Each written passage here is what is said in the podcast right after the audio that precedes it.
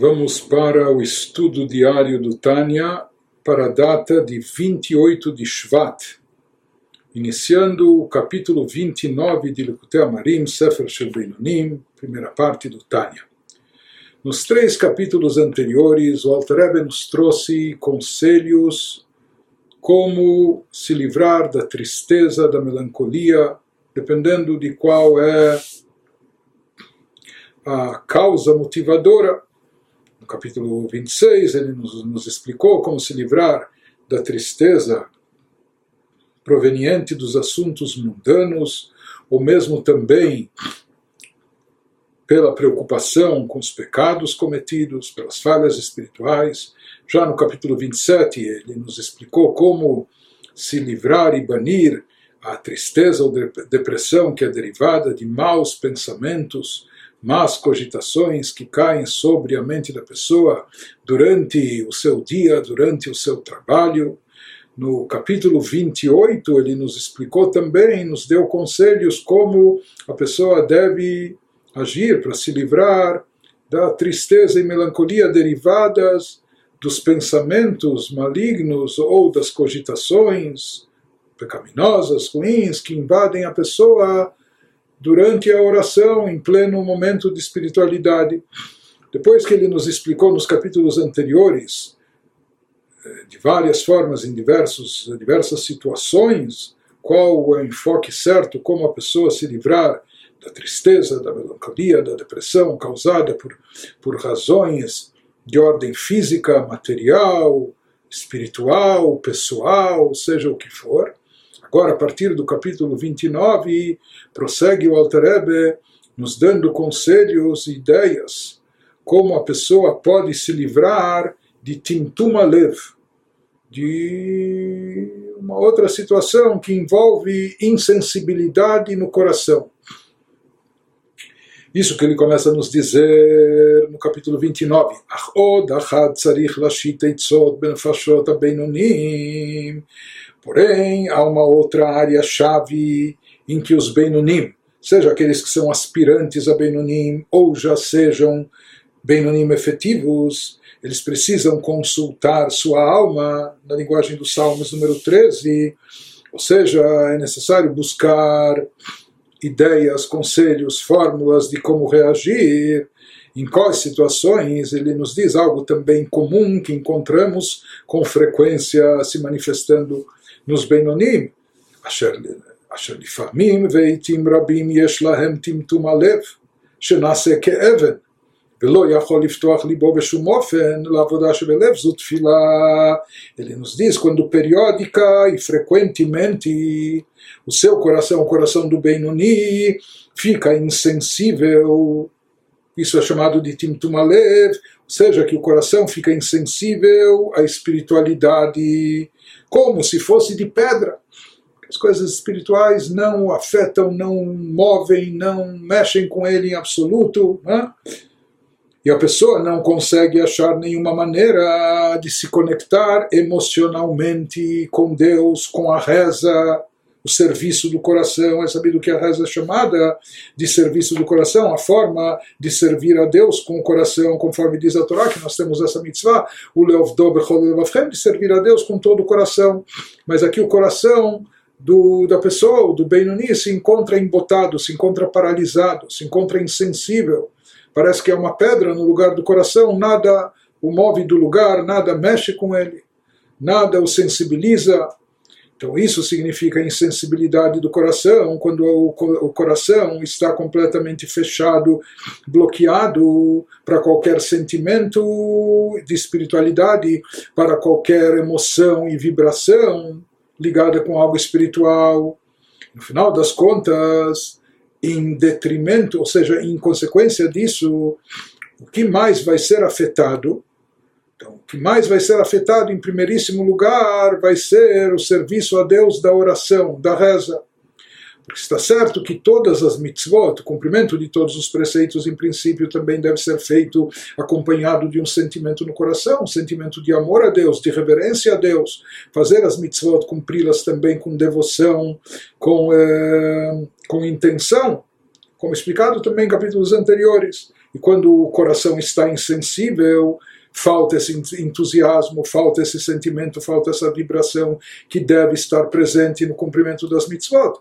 Mas mesmo assim, quando se trata de cumprimento dos preceitos, a parte prática é a que prevalece. A pessoa pode desincumbir a sua obrigação cumprindo a mitzvah na prática, mesmo que isso não foi da forma mais perfeita, desprovida de sentimento, não acompanhada por amor e temor, mas efetivamente na prática ele cumpriu a mitzvah. Porém, isso não se aplica em relação à reza, porque na reza em especial essa questão de envolvimento emocional é indispensável, é essencial porque, na realidade, toda a essência da reza é a Vodash Belev, é o trabalho espiritual com o coração. Então não dá para rezar sem o coração, não dá, só com a boca, só dizendo as palavras, né? isso não faz sentido. Todas as outras mitzvot elas têm a sua forma de cumprimento prático, de, de, de como serem implementadas na prática apenas que como, como, como um adendo elas precisam ser recomendavelmente acompanhadas de sentimento de emoção, de sentimento de amor, temor a Deus. Né? Mas existe a implementação prática da mitzvah, independente desse acessório, é um acessório importante, o sentimento de amor, de temor, mas na prática a definição da mitzvah está envolvida com a sua implementação prática. Né? Já diferente disso é a tefilá, a oração. No que consiste a oração? Em servir a Deus com o coração. Né?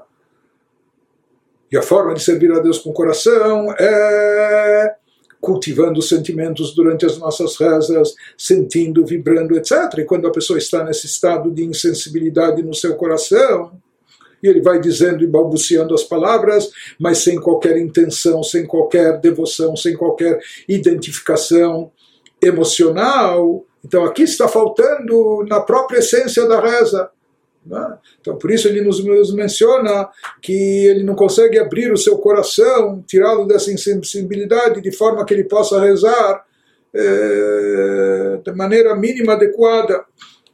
Mais do que isso, um outro efeito colateral dessa insensibilidade, וגם לפעמים לא יוכל להילחם עם היצר, לקדש עצמו במותר לו, מפני כבדות שבליבו עד mais, às vezes a pessoa benoni, ele não vai ser capaz de lutar com o impulso para o mal, a fim de se santificar por meio do que lhe é permitido, como a gente já viu anteriormente, que o correto é a pessoa fazer a tal de itkaf, a rejeição da autossatisfação, mesmo até em coisas permitidas, para não se acostumar a saciar o seu ego ou a prazer-lo apenas eh, fazer as coisas a bel prazer, buscando a satisfação pessoal, a realização própria. E nós falamos que isso é importante no cultivo de espiritualidade, de, de santificação, de elevação. Né? Mas ele nos diz igualmente, quando uma pessoa está no estado de insensibilidade, vai ser difícil para ela fazer isso ou seja, adiar a satisfação e possivelmente se abster mesmo de atividades permitidas. Por que vai ser difícil? Por causa da preguiça em seu coração, porque ele está tão insensível que ele se tornou pesado e isso lhe causa uma certa inércia em termos, no mínimo em termos espirituais.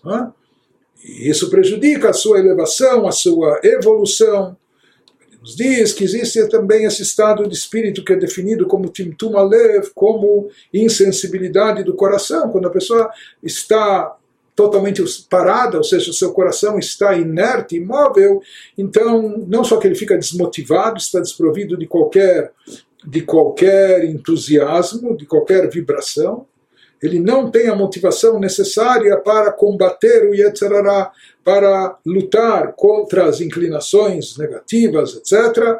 Muito mais quando se refere a coisas permitidas, de se santificar, se abster, mesmo em coisas permitidas. Né? Se tratando de coisas proibitivas, então pode ser que mesmo quando ele estiver com o coração insensível, que ele mantenha a regra, ou seja, não cometa os pecados, não cometa as transgressões, porque ele está já condicionado, acostumado a isso, etc. Mas nós falamos que aqui, para haver uma evolução espiritual, a pessoa precisa se acostumar até mesmo nas coisas permitidas a lidar com suas vontades e paixões, refrear seus desejos, que isso é uma maneira dele ir, como, por assim dizer, descascando o seu ego, mostrando que não é a sua vontade, desejo e paixão que impera no mundo, na, na, na, na sua existência. Mas ele nos diz que uma pessoa que está nesse estado de uma leve de insensibilidade do coração não vai conseguir fazer isso. Qual o conselho para uma pessoa que se encontra nesse estado, nesse estado de espírito, nessa, nessa situação? Nos diz o Alter Rebbe, Vezot Yeitza Yeutza Akadosh, ele nos traz aqui o conselho que é dado pelo sagrado Zohar, pela obra mestra da Kabbalah, de Amar Rav Metifta Beganeden, A de lo asik ben Nehora mevachin lei chulei, Gufa de lo salik ben Nehora de Nishmeta mevachin lei chulei. Nesse caso, o seguinte plano prescrito é citado no sagrado Zohar que disse o diretor da Yeshiva Celestial.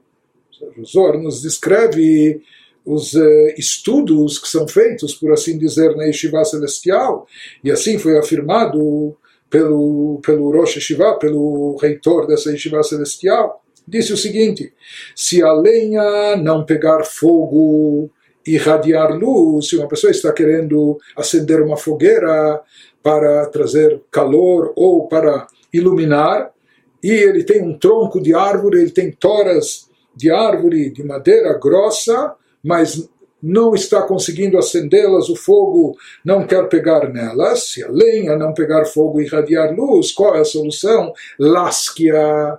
Quebre essa, essa lenha, quebre essa, essa tora, esse tronco em pedacinhos pequenos, em lasquinhas e daí ela pegará fogo.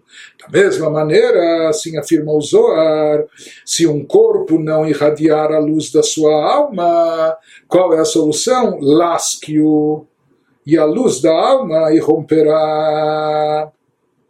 Assim fala o Zohar.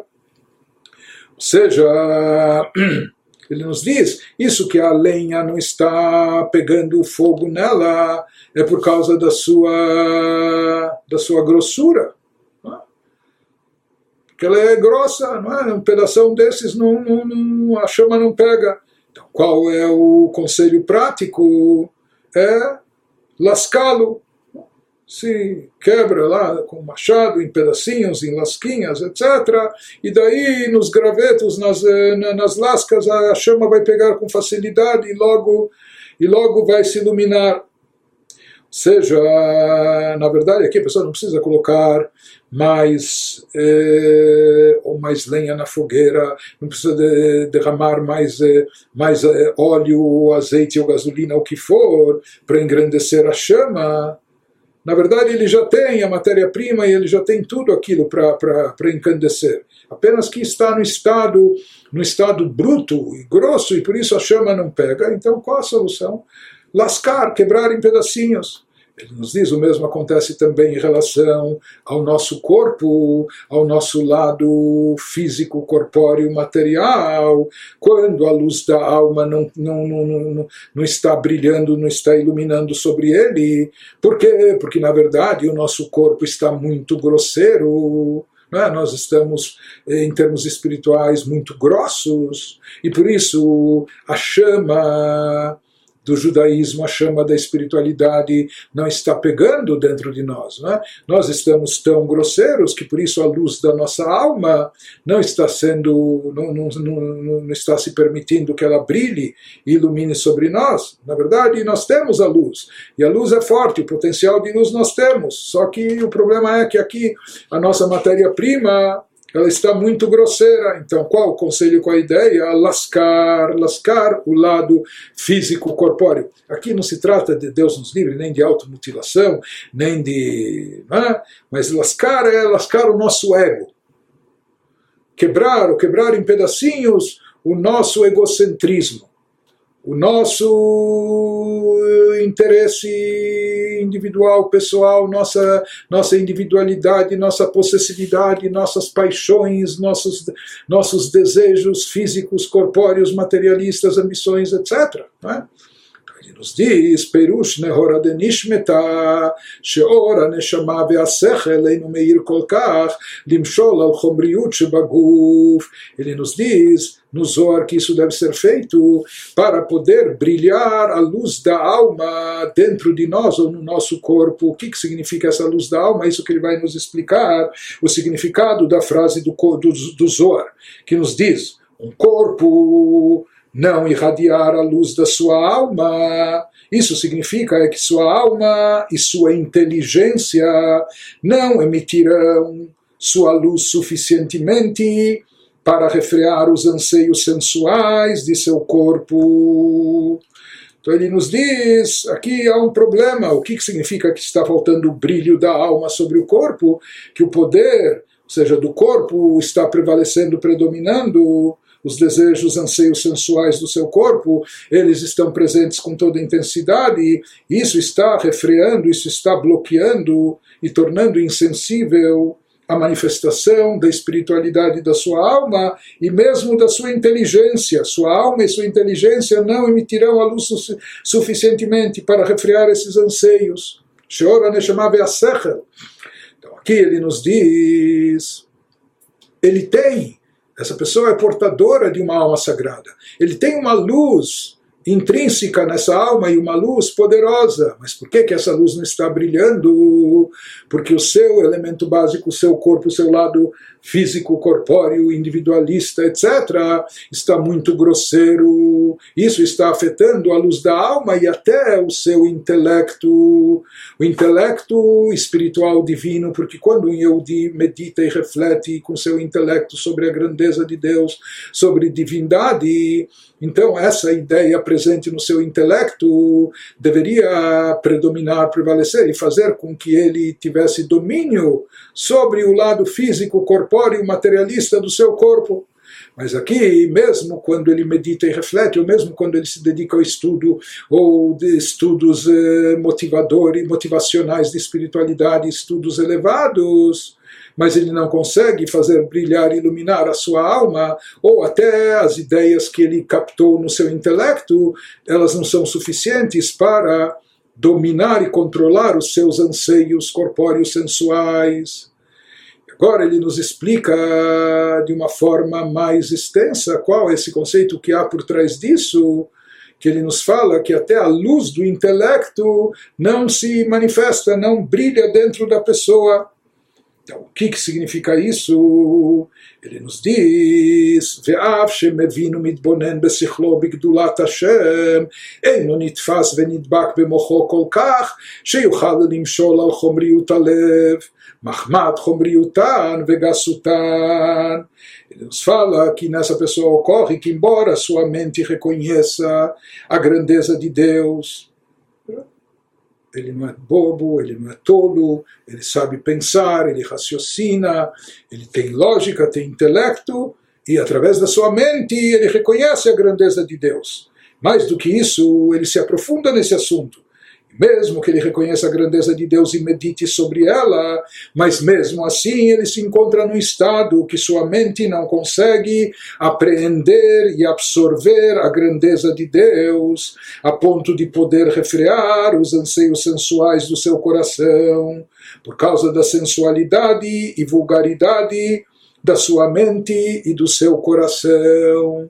Ou seja, ele está entendendo, captando com uma linha de raciocínio, com um pensamento lógico, mas ele não apreende, ele não absorve a tal ponto que isso o impacte e afete a sua maneira de pensar, de sentir, de agir. Então, mesmo que ele está pensando, mesmo que ele está meditando, mesmo que ele está refletindo, ele não consegue, através desses pensamentos, refrear esses seus anseios por que, que isso acontece? Então aqui nós vemos que na verdade aqui ele já, já, já fica subentendido, ele está nos dizendo, existe timtum alev, existe aqui insensibilidade do coração, que o coração está tapado, embotado, mas aqui existe também, isso é derivado e também está associado a um timtum amor, que acaba vendo também uma insensibilidade até no seu cérebro, no seu lado intelectual, que ele não consegue refletir a ponto de aprender, de captar e absorver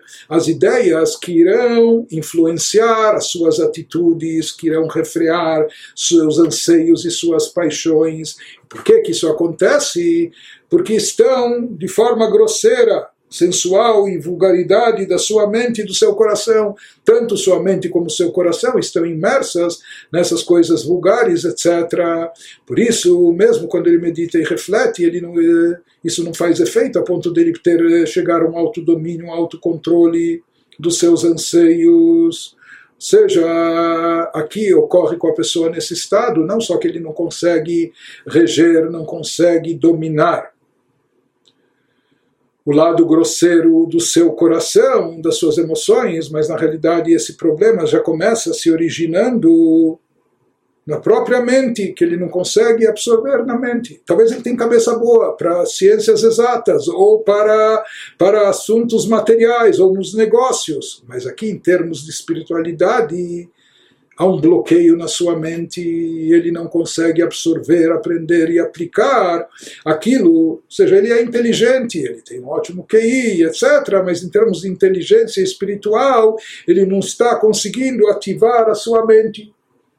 E já que ele não, não consegue captar da sua mente, ele tampouco consegue eh, implantar isso no seu coração. Ou seja, tanto a sua mente tanto o seu intelecto como as suas emoções estão no estado estão envolvidos em, em, sensualidade e vulgaridade, e isso os deixa grosseiros, e isso lhe causa insensibilidade espiritual.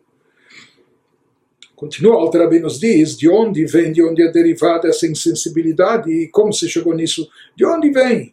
toda essa insensibilidade.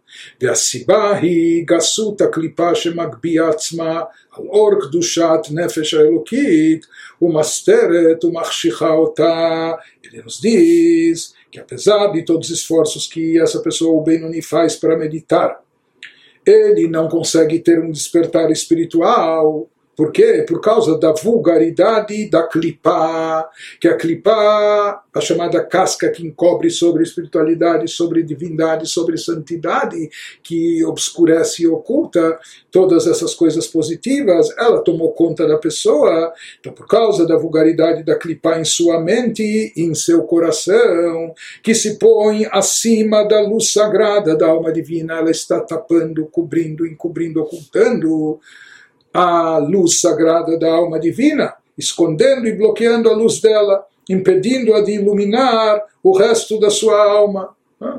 Então ele nos diz que isso, essa força, que é uma, é uma força que vem da clipá, com muita audácia, que ela quer prevalecer sobre a própria luz divina, da alma divina. Ela quer sabotar, ela quer encobrir, ocultar toda a luz divina presente na pessoa. Então ele nos diz que esse, essa, essa grosseria presente na mente e no coração da pessoa, eles são derivados desse campo da clipá, desse campo negativo que obscurece sobre a santidade. Porque quando se trata de um intelecto humano, então, uma pessoa pode ser dotada de intelecto, tem uma boa cabeça, por assim dizer, mas uma pessoa pode ter cabeça para números, para negócios, mas não necessariamente ele tem um intelecto mais refinado, por exemplo, para saber apreciar artes, ou para saber apreciar música clássica, uma música, enfim, coisas mais, mais delicadas. Então ele nos diz que aqui se trata de algo que o intelecto está avesso a coisas espirituais, a coisas. Uh, coisas divinas, isso acaba influenciando o coração, paralisando ele também, deixando-o insensível a mente não capta espiritualidade e tampouco o coração vibra se, e se, entusiasma com as coisas espirituais, mesmo que a pessoa possui dentro de si uma alma divina, que essa alma divina irradia uma luz sagrada, mas ele nos fala que aqui a pessoa está tão imersa nos assuntos mundanos e grosseiros, ou nos assuntos, seus prazeres eh, sensuais, pessoais, etc., que isso tira qualquer, qualquer possibilidade de despertar e de motivação em termos espirituais da pessoa. Então Isso que essa luz que a pessoa na verdade possui da sua alma divina não brilha. Na verdade, por que, que isso está acontecendo? Não é porque a sua luz foi banida, ou não existe, ou foi diminuída, não, mas simplesmente em função do tronco grosseiro que está aqui, que a sua, a sua clipá se encontra forte, grande, grossa, e ela está impedindo essa, essa luz de brilhar, essa revelação. Então, uma vez que tudo isso é derivado dessa grosseria, dessa grossura da clipá, do lado negativo, então ele nos diz, na realidade, pode ser às vezes que a pessoa tenha o seu intelecto, suas emoções para outras coisas, talvez funcionem e até muito bem. Só que para assuntos divinos e assuntos espirituais, quando se trata de fazer brilhar a luz da alma, aí há um bloqueio, há um impedimento, há uma insensibilidade total.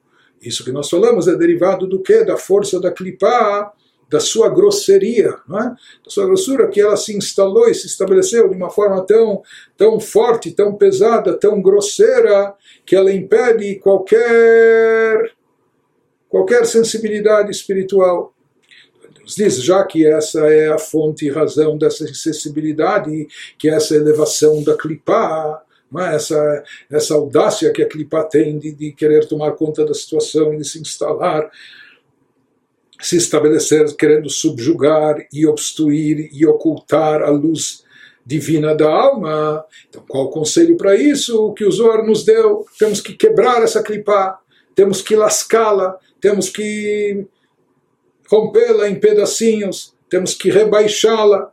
Isso que nos diz o Alterebe, o lezot tzarich levatchau, leashpila, leafar, dehainu likvo leashpila leashpil atzmo, liot nivze beinab nimas, kakatuv velev nishbar, ruach nishbara, e a sitra. Por isso, como aconselha o Zoar, uma pessoa que está nesse estado, um benoni, que é acometido por essa insensibilidade, então a pessoa precisa fazer o quê? Metaforicamente falando, é claro, como falamos, não é Deus nos livre, não é nenhum tipo de flagelação, autoflagelação, mas metaforicamente ela deve lascar e derrubar o corpo, quer dizer, o seu lado físico materialista. O que significa na prática que a pessoa deve programar sessões, e aqui nós vemos como é muito interessante, o Altareb sempre fala para programar horários para pensar numa como ele nos diz o quanto a pessoa deve reger os seus pensamentos, os seus sentimentos, etc. É? Então, aqui a pessoa deve programar sessões para desinflar o ego, porque isso que tornou a pessoa grosseira e insensível, seja no intelecto, seja nas emoções, é em função do seu ego inflado. Então ele deve programar sessões para desinflar o ego, de modo que a sensualidade e vulgaridade do seu corpo se tornem, nas palavras da, das escritura, da escritura, nas palavras do salmista, deploráveis aos seus olhos e repulsivas. Seja, a pessoa deve pensar e meditar e saber o que, que ele está, eh, onde, para onde ele está direcionando suas energias e qual o sentido disso, etc. Até se, até se conscientizar que aqui se trata de coisas deploráveis, até ele, ele enxergar as coisas negativas como deploráveis aos seus olhos e repulsivas, conforme o comentário do Zohar no Salmo 51, que ele nos fala de um coração partido, quando a pessoa está partindo do seu coração, significa que ela está lascando o seu ego.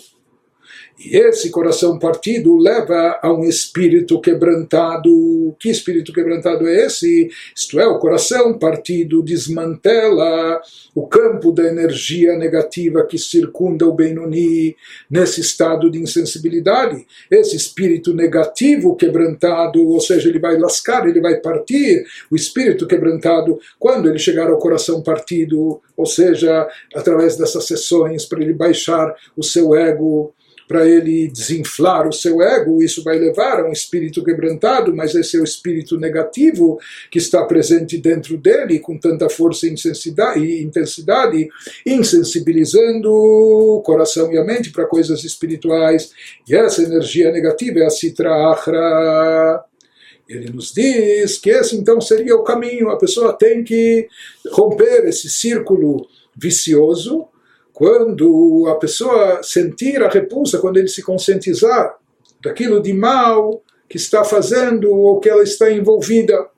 Então, quando a pessoa sentir repulsa aos seus próprios olhos dessa própria situação, olhe, olhe que situação eu estou, olhe como estou, baixo em termos espirituais, tão insensível, tão insensível às coisas elevadas. E por outro lado, onde está o meu entusiasmo, minha energia, minha vibração, em que coisas? Né?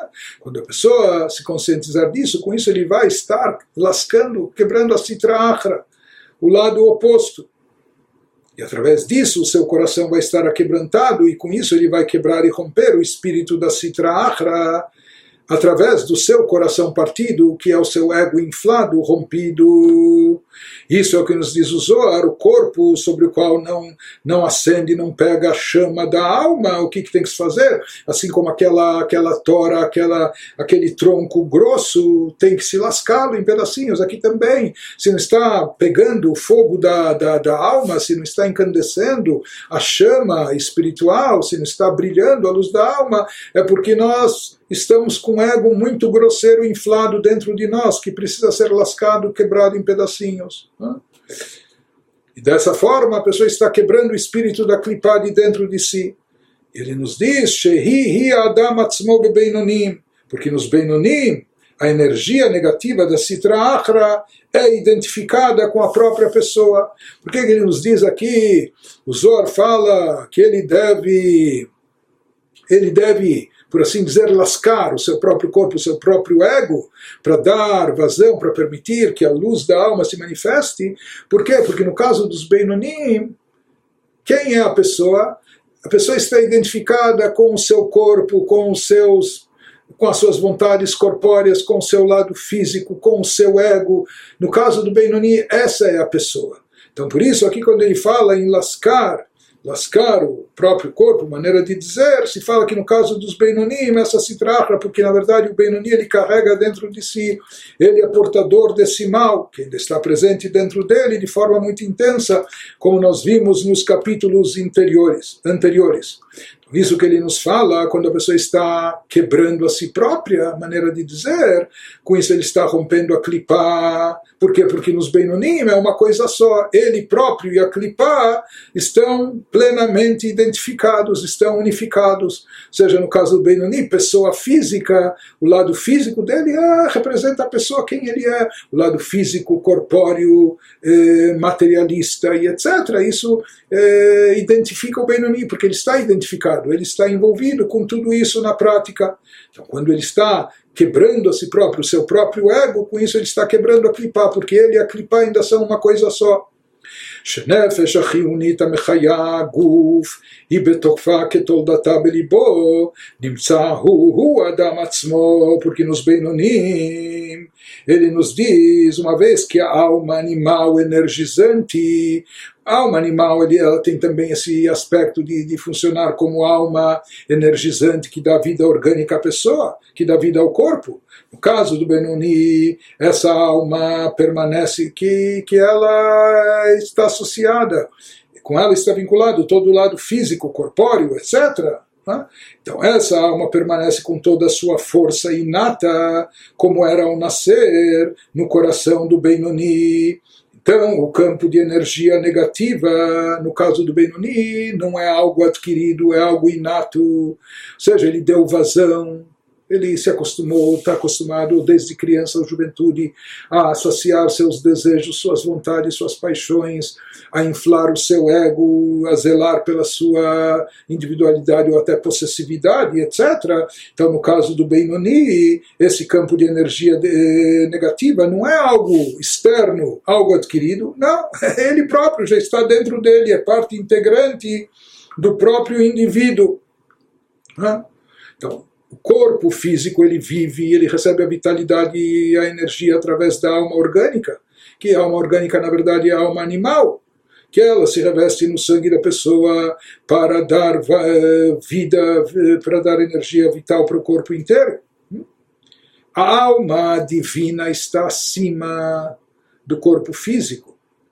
Inclusive, se fala que a alma animal, a alma orgânica, ela até, de certa forma, serve como intermediário entre o corpo físico e a alma divina, que são né? totalmente distintas. Então aqui precisava no meio algo que é uma alma, por assim dizer, uma entidade espiritual, mas ao mesmo tempo está ligada com o plano corpóreo, físico, orgânico, que isso seria a alma animal. Né?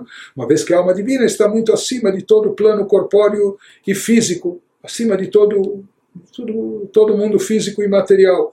Portanto, todas as coisas ligadas com o campo físico, corpóreo, prazeres físicos, eh, saciar as necessidades físicas ou os prazeres corpóreos, tudo isso tem a ver com a alma orgânica, com a alma animal. No caso do Benoni, pode ser que essa alma animal se instalou e ela está presente com muita, com muita intensidade dentro da pessoa, dentro dele então, o Benoni, diferente do tzadik que conseguiu refinar, domesticar, refinar, elevar e até transformar e converter a alma animal. O Benoni não. A alma animal dele às vezes continua selvagem e agressiva como era ao nascimento e talvez até mais. Né? Então o Benoni ele não conseguiu refinar e elevar a sua alma animal.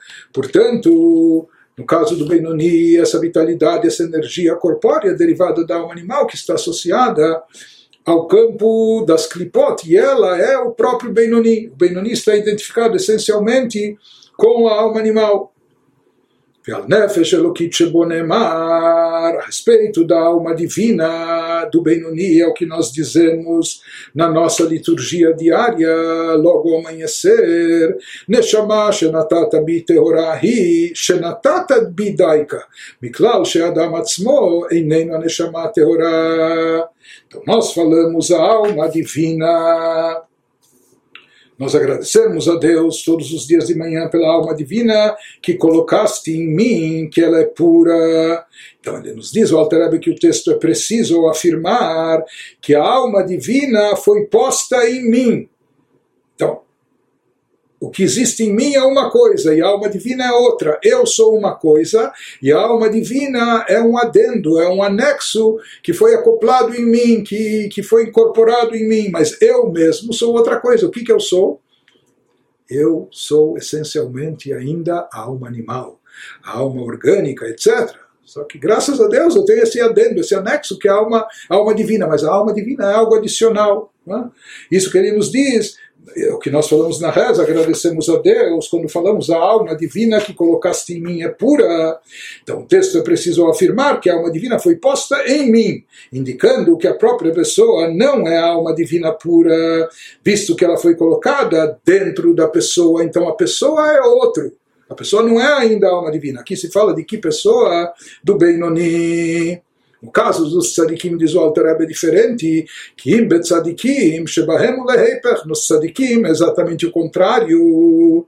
שנשמה טהורה שהיא נפש אלוקית הוא האדם וגופם נקרא בשר אדם exceto no caso dos tzadikim em que ocorre o contrário o oposto a alma pura isto é a alma divina é o eu da pessoa do tzadik enquanto que o corpo dos tzadikim ele já não representa a sua identidade essencial.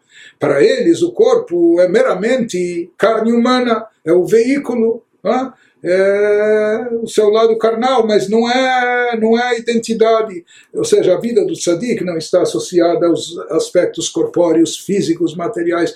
Não é isso, esses não são os valores essenciais na sua vida. E não é com isso que ele se preocupa, não é isso que lhe importa. A sua vida é, é somente espiritualidade, apenas que ele tem que ter um veículo para transitar nesse mundo que é o corpo. Então ele possui o corpo, mas na essência, o tzadik está identificado quem é o tzadik, a sua alma divina. Apenas que essa alma divina possui um corpo. No nosso caso, o Beinonim, ou aspirantes a Beinoni, é o contrário. Né? Quem somos nós? Nós somos a alma animal com seu corpo, com suas, com suas eh, carências, com seus desejos, com suas paixões, com seus anseios, com suas necessidades, etc.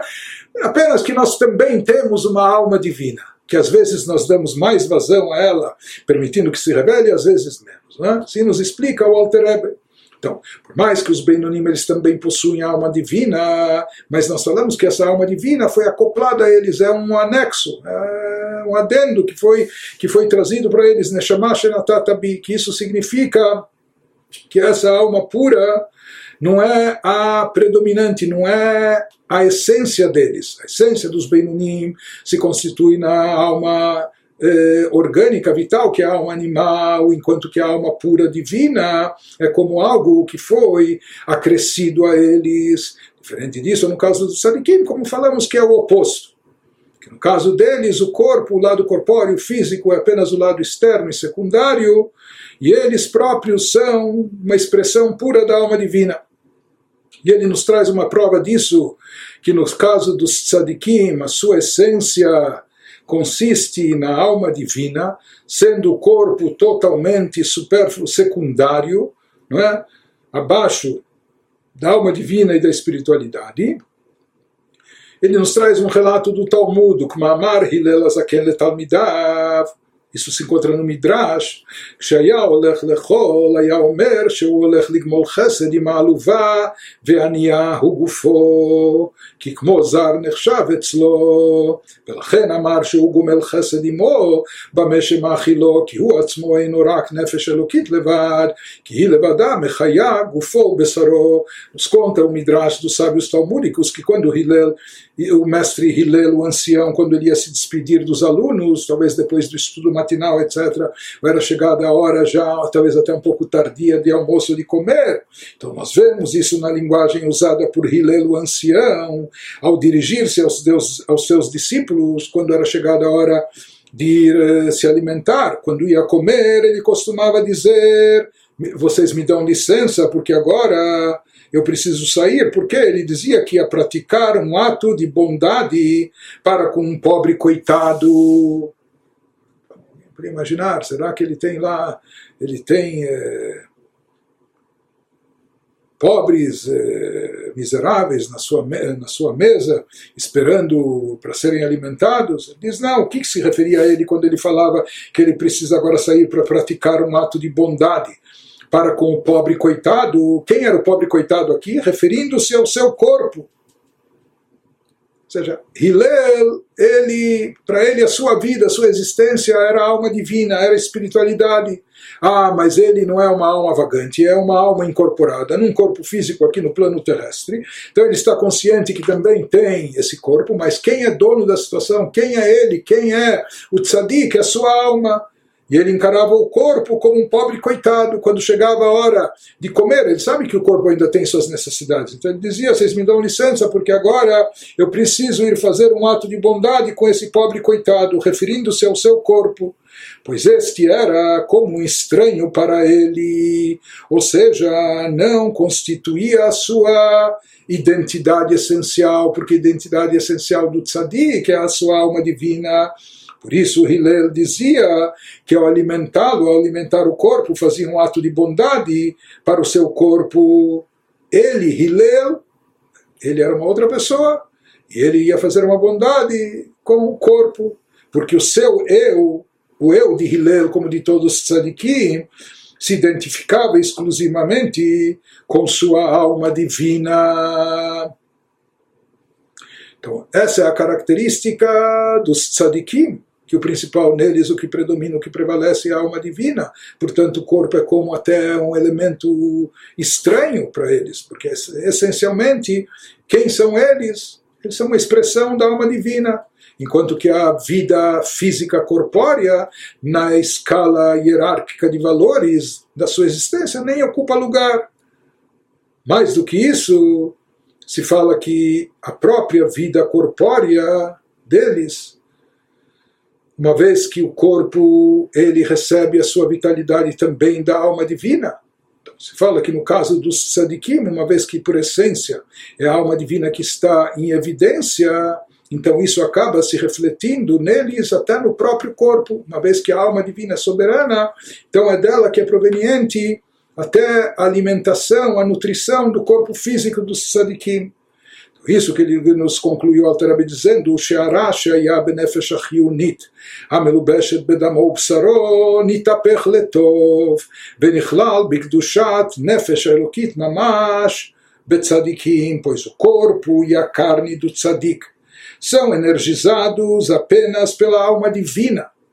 visto que o mal que estava dentro de sua alma animal energizante, envolta em seu sangue, em sua carne, todo esse mal, todo esse lado, todo esse lado físico, corpóreo, de anseio, de paixão pelos assuntos físicos, ou lado sensual, ou lado negativo, ou lado egocêntrico, etc. Tudo isso foi transformado e levado para o lado do bem. E nos tzadikim, a alma animal, foi transformada completamente e completamente absorvida na santidade da alma divina.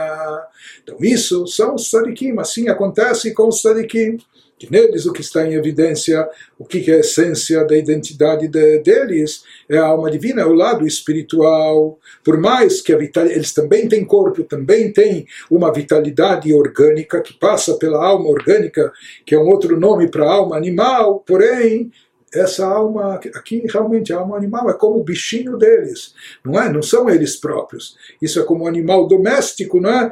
Que que ele possui e, e na verdade ele domina.